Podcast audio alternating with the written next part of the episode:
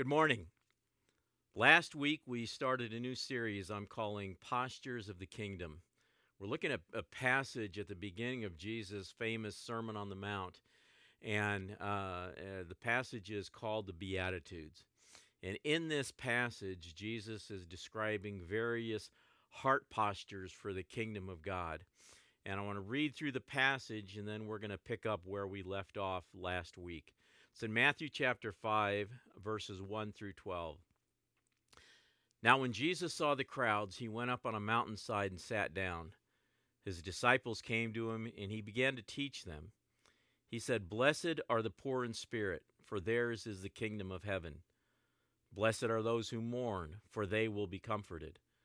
Blessed are the meek, for they will inherit the earth. Blessed are those who hunger and thirst for righteousness, for they will be filled. Blessed are the merciful, for they will be shown mercy. Blessed are the pure in heart, for they will see God. Blessed are the peacemakers, for they will be called children of God. Blessed are those who are persecuted because of righteousness, for theirs is the kingdom of heaven. Blessed are you when people insult you, persecute you, and falsely say all kinds of evil against you because of me. Rejoice and be glad, because great is your reward in heaven. For in the same way they persecuted the prophets who were before you. Now we're going to look at uh, a couple of the other Beatitudes uh, today, but before we get into that, I wanted to do just a real quick review of the word blessed, since we find that word at the beginning of each one of these nine Beatitudes. And we saw last week that biblically, one is pronounced blessed or blessed when God is present and involved in their life. So when Jesus said, Blessed are those who, he's saying those who do these things, those who live this way, are showing that God is actively working in and through their lives and with his favor. So keep that in the back of your mind as we talk about today's Beatitudes. We're going to go through two of them. The first one is Blessed are the meek. Blessed are the meek, for they will inherit the earth. Once again, we find that the word meek in, uh, is not an easy word to translate into the English. Our English word for meek just seems so watered down. It, it doesn't convey the fullness of meaning uh, that is in the original language. So, um, I want to talk about that. I mean, it can mean the absence, uh, the, have the idea of the absence of pretension. Um, often we equate meekness with being weak or weakness, but they're not the same. Um, in fact, they can be quite opposite. It's more like, I guess you could say, it's it's more like gentleness combined with self-control. Has to do with our attitude toward others. It's when our attitude is free of malice and a vengeful spirit. It's free of those things. You know, a gentle person or a meek person is not quick to lash out and get back at someone when they're hurt. Um, their strength is is under control. It's an attitude of humility that comes from our complete dependence on God, which we talked about last week when we talked about being poor in spirit, how that has the idea of one who recognizes that they are utterly spiritually bankrupt without Jesus. Um, and from that comes a humility and a complete dependence on God. So uh, uh, it has that that attitude of humility that comes from that. Uh, meekness is gentleness without aggression. It takes a strong person to exercise self control. And Jesus said that this person, the person of humility, the one who is gentle, the one who is humble and not aggressive, and who depends on the Lord rather than themselves, the one who has their strength under control, this person will inherit the earth. And the phrase inherit the earth is a reference pointing to the new heaven and the new, a, uh, new heaven and new earth that's going to come at the consummation of all things when the kingdom of God arrives in all of its fullness. All of its fullness says the meek will inherit the kingdom and thus will rule the world with Christ. I'd like to give one final um, translation of verse 5, which kind of takes all these other various meanings of the word uh, translated meek and combines them all together. It helps to really draw out the fullness of what's being said here.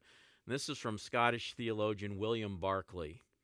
And the language may be a little bit old, but um, li- li- listen to what William Barclay says, how, how he translates it. Oh, the bliss of the man who is always angry at the right time and never angry at the wrong time who has every instinct and impulse and passion under control because he himself is God controlled, who has the, the humility to realize his own ignorance and his own weakness, for such a man is a king among men. Interesting. Angry at the right time, never angry at the wrong time. But when is the right time to be angry?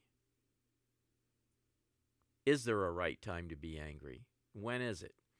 Barclay explains that as a general rule, it's uh, um, not when insult or injury is done to us personally, but rather when we see injury done to others. In other words, when we see injustice. I mean, think of Jesus overturning the the money changers' tables at the temple because uh, uh, uh, the people were being cheated. In other words, the right time to be angry is when we see injustice done to others. Now, keep that in mind as we move to the next beatitude. Those who hunger and thirst for righteousness. Verse 6 says, Blessed are those who hunger and thirst for righteousness, for they will be filled. Those who hunger and thirst for righteousness. So, what is righteousness? Once again, we're talking about a relational term. In the Greek, it comes from the same root word as the word justice. You see, righteousness and justice are so closely related that they can't really be separated. In fact, N.T. Wright, in his Kingdom New Testament, translates verse 6 this way He says, Blessings on people who hunger and thirst for God's justice. You're going to be satisfied. Interesting word, justice. We hear it all the time these days in the news and protest marches and TV, and we hear it all the time. Justice for George Floyd, justice for Breonna Taylor, justice for Ahmaud Arbery. No justice, no peace. But what does that actually mean? The term has been used so freely and indiscriminately lately that its meaning has become obscured. For some, it means vengeance, retribution, revenge. But is that its true meaning? Not really. So I want to clarify what we're talking about today. That what we're talking about is biblical justice. When we use the term justice, we're talking about biblical justice, justice in God's eyes. I've got a video from our friends at the Bible Project that will help clarify at the what the Bible is talking about when it talks about justice. So let's take a minute, uh, a couple of minutes, and watch it now.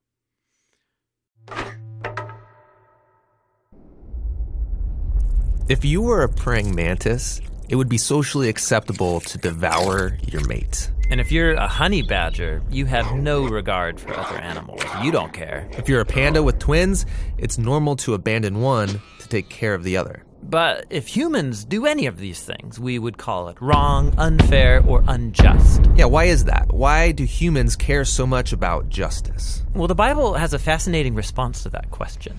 On page one, humans are set apart from all other creatures as the image of God. Yeah, God's representatives who rule the world by his definition of good and evil. And this identity, it's the bedrock of the Bible's view of justice. All humans are equal before God and have the right to be treated with dignity and fairness no matter who you are. And that would be nice if we all did that. But we know how the world really works. And the Bible addresses that too. It shows how we are constantly redefining good and evil to our own advantage at the expense of others. Yeah, self preservation. And the weaker someone is, the easier it is to take advantage of them. And so in the biblical story, we see this happening on a personal level, but also in families, and then in communities, and in whole civilizations that create injustice, especially towards the vulnerable. But the story doesn't end there. Out of this whole mess, God chose a man named Abraham to start a new kind of family. Specifically, Abraham was to teach his family to keep the way of the Lord by doing righteousness and justice. Yeah, doing righteousness, that's a Bible word I don't really use, but what comes to mind is being a good person. But what does that even mean, being good? The biblical Hebrew word for righteousness is tzedakah, and it's more specific. It's an ethical standard that refers to right relationships between people. It's about treating others as the image of God. With the God given dignity they deserve. And this word justice, it's the Hebrew word mishpat. It can refer to retributive justice. Like if I steal something, I pay the consequences. Exactly.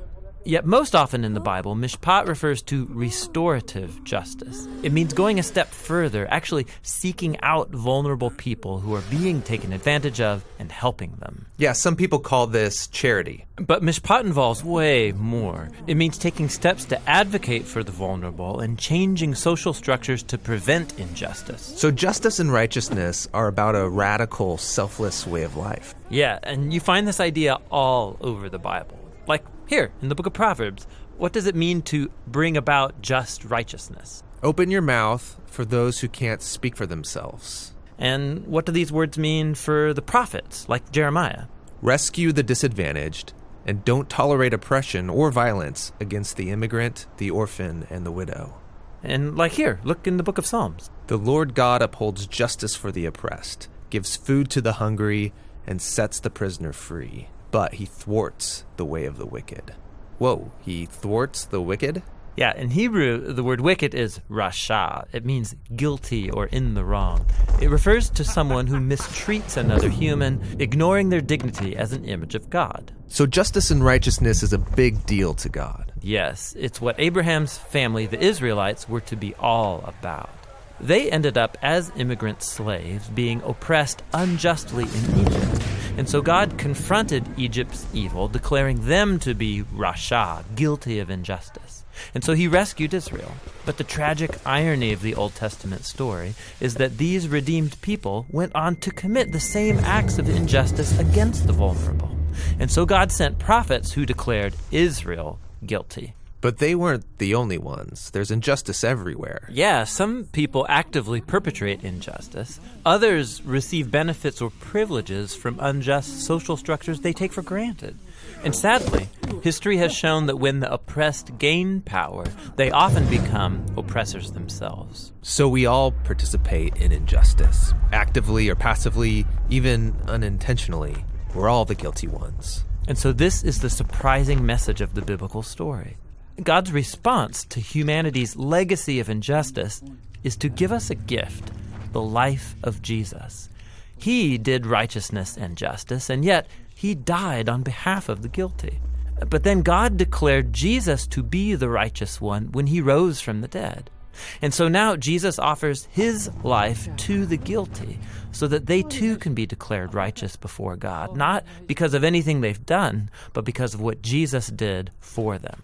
The earliest followers of Jesus experienced this righteousness from God not just as a new status, but as a power that changed their lives and compelled them to act in surprising new ways. Yeah, if God declared someone righteous when they didn't deserve it, the only reasonable response is to go and seek righteousness and justice for others. This is a radical way of life, and it's not always convenient or easy.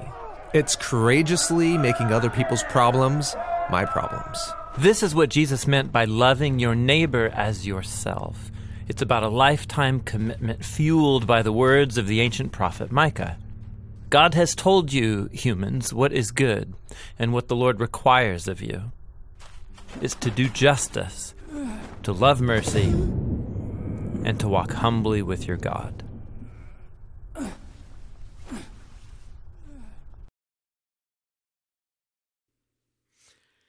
In the video we just saw, injustice was illustrated by people being pushed lower and justice by people being raised up. And I thought that was a really good way of illustrating it.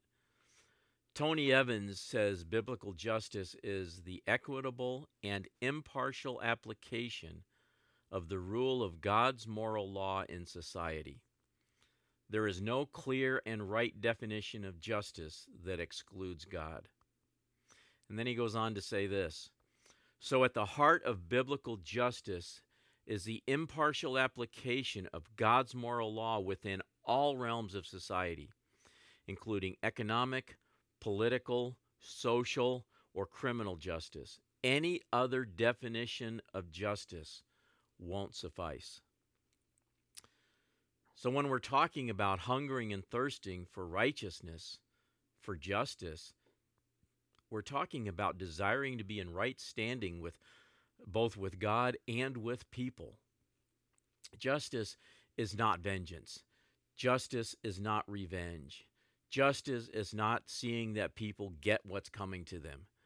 Justice is not a, a, free ticket to live however you want, in spite of what God's word says. None of those things are justice. Justice is not a bandwagon to jump on, it's a kingdom principle to live out. Remember, we said justice is the impartial application of God's moral law within all realms of society. The key word there is impartial.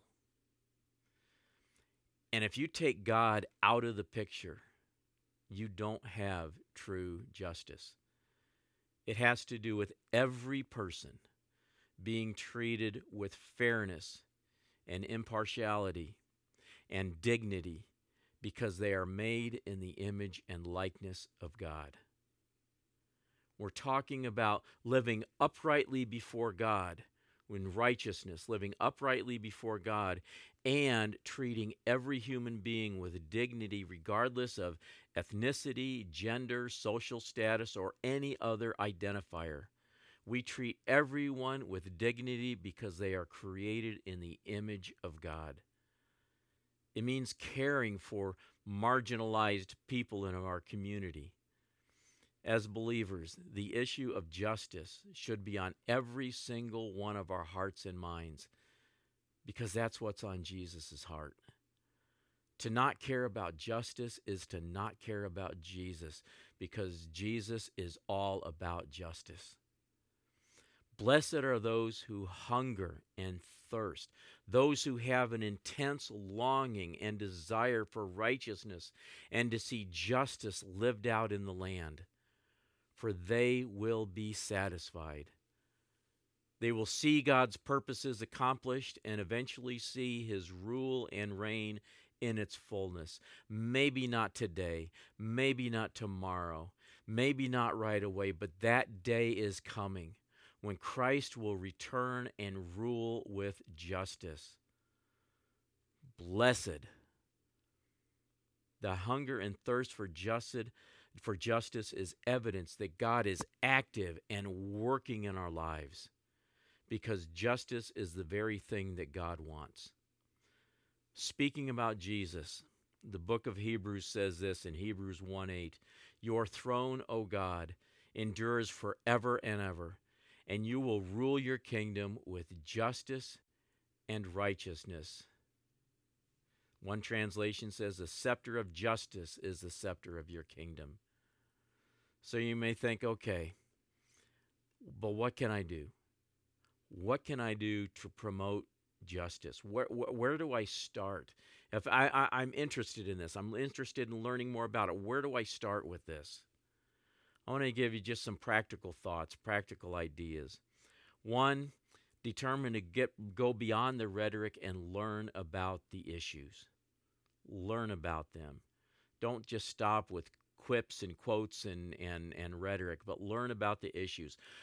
Learn to differentiate between racism and prejudice because they're not identical. Did you know that the Merriam Webster Dictionary is currently in the process of revising its definition of racism to reflect the fact that racism, racism is not only prejudice against a certain race due to the color of a person's skin, but that it is both prejudice combined with social and institutional power. It is a system of advantage based on skin color, where one group has an advantage over another group based on the color of their skin. So get to know the issues. Learn to differentiate between racism and, and, and prejudice. Get beyond the rhetoric and, and, and learn what you can. Second thing, pray and ask God to, to, to, to search your heart. Tell him to search your heart and to show you where you may have been a participant in injustice, knowingly or unknowingly. We have to be open before Him. We can't just say, well, this isn't me. I don't have a problem with this. On to the next thing. Maybe we don't have a problem with it. Maybe it isn't something that has affected our lives that we can see, but let's let's at least be honest enough before our Father and say, "Search my heart. Check out my heart. Lord, is there anywhere where I have been participating in injustice knowingly or unknowingly?" And then, third, educate yourself. Learn what you can. Read books. Listen to podcasts. Be open. Be teachable. Listen more than you speak. There's one cast, podcast in particular I can uh, recommend. It's called Love Thy Neighborhood. Um, I, I have listened to all of them. It's an excellent podcast, excellent source for how we can live out social justice in our neighborhoods. Love thy neighborhood. So educate yourself, read what you can, listen to what you can, be open and be teachable. That means, like as I said, listening more than you speak. Fourth thing, read what the Bible says about justice. Get a good concordance and look up the word justice and just go through and read all the passages. I'll give you 3 to start with. Isaiah 117, write that down. Isaiah 117, read that. See what it says. Isaiah 58, the whole chapter is good. Look at that, read that, study it, see what God is saying about how the how to treat the marginalized of our society and Micah 6 8. Simple but powerful verse. Micah 6 8. Read those, study them. Do a search and learn all you can about what the Bible says about how we are to treat marginalized people, those who society oppresses, those who society takes advantage of, those who society tries to silence and, and uh, uh, ignores. And then the fifth, Spend some time with someone who's different than you. Someone who's different than you. Spend some time with them. Get to know them. Get to know their story. Listen to them. Learn their, their life story, learn their history, just with the purpose of getting greater understanding. Determined to make a difference determined to be the difference. Let's pray. Search my heart, Lord, for any judgments, attitudes, words, and practices that are not pleasing to you. Search my heart for those things, expose them to me, and root them out. I don't want them there anymore. If it's not 100% pleasing to you, I don't want it in my life. Lord, give me eyes to see every person as you see them. Give me a heart to love every person as you love them. Give me a mind to understand people who are different than me and to hear them with my heart. Help me to remember that as I treat others, that's how I'm treating you. And in the words of the prophet Amos, let justice roll down like waters and righteousness like an ever flowing stream. And now I want to give you the benediction. Once again from Romans 15 13. May the God of all hope fill you with all joy and peace as you trust in him, so that you may overflow with hope by the power of the Holy Spirit. We love you. We miss you.